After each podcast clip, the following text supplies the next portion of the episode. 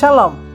Você está no podcast da editora e livraria Sefer, seu canal de literatura, informações e cultura judaica.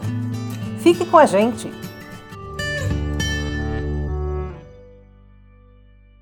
Jerusalém Esta semana marcou o aniversário da reunificação de Jerusalém durante a Guerra dos Seis Dias. Embora fosse um dia festivo em quase toda Jerusalém, era menos festejado em outras comunidades em Israel e na diáspora.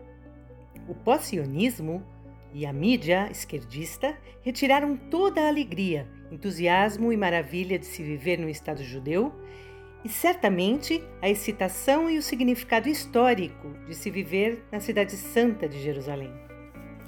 A cidade cujo nome inspirou os judeus através dos tempos a manter vivo o sonho a cidade que representou o glorioso passado e o ainda mais glorioso futuro de Israel.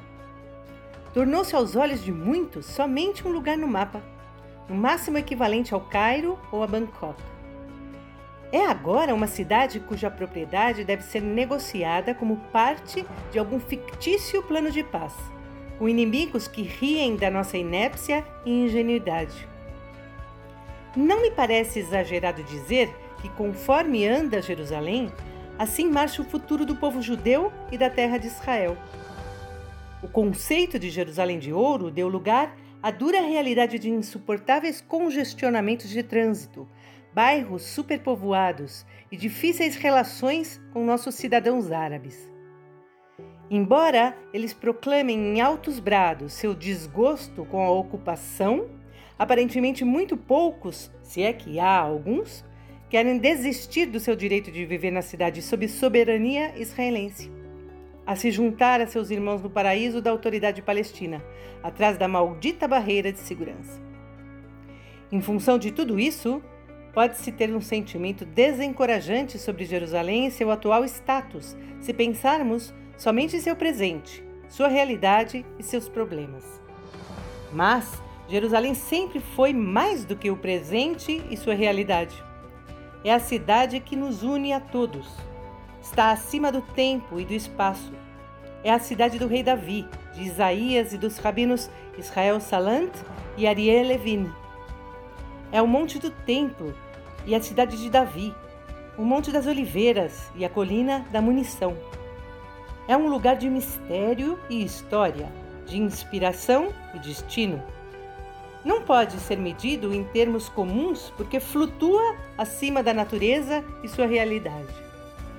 Representa a totalidade da história judaica, o que realmente nos ocorreu como povo e o que ainda está por vir. Não pode ser definida por marchas, bandeiras, paradas e saudações, embora essas coisas sejam indubitavelmente meios necessários para fortalecer nossa sensação. É um sonho, um ideal, uma visão do que ainda vai acontecer. E por tudo isso é tão difícil de reconciliá-la com a realidade presente. A grandeza da Torá e da observância judaicas foi sua capacidade e habilidade de transformar ideias, por vezes efêmeras, e traduzi-las em comportamentos humanos práticos.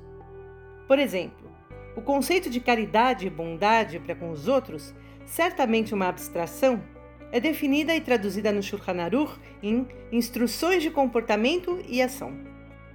Entretanto, Jerusalém não possui um livro de orientações ou um folheto de instruções. É o próprio povo que precisa criar a Jerusalém de ouro em seus corações, mentes e almas.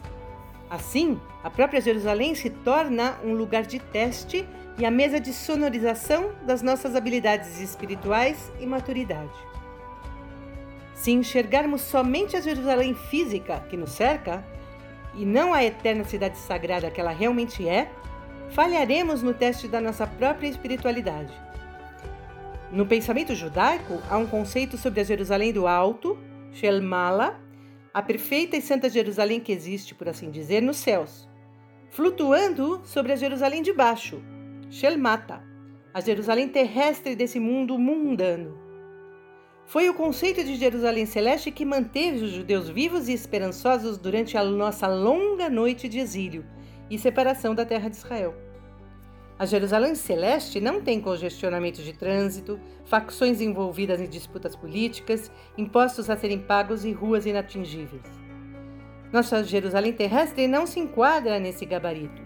Mas a tarefa dos judeus aqui e em todos os lugares e tempos é elevar a Jerusalém terrestre de modo que se pareça cada vez mais com a celeste. Isso pode ser um objetivo irrealizável por inteiro, mas deve, apesar de tudo, permanecer como tal.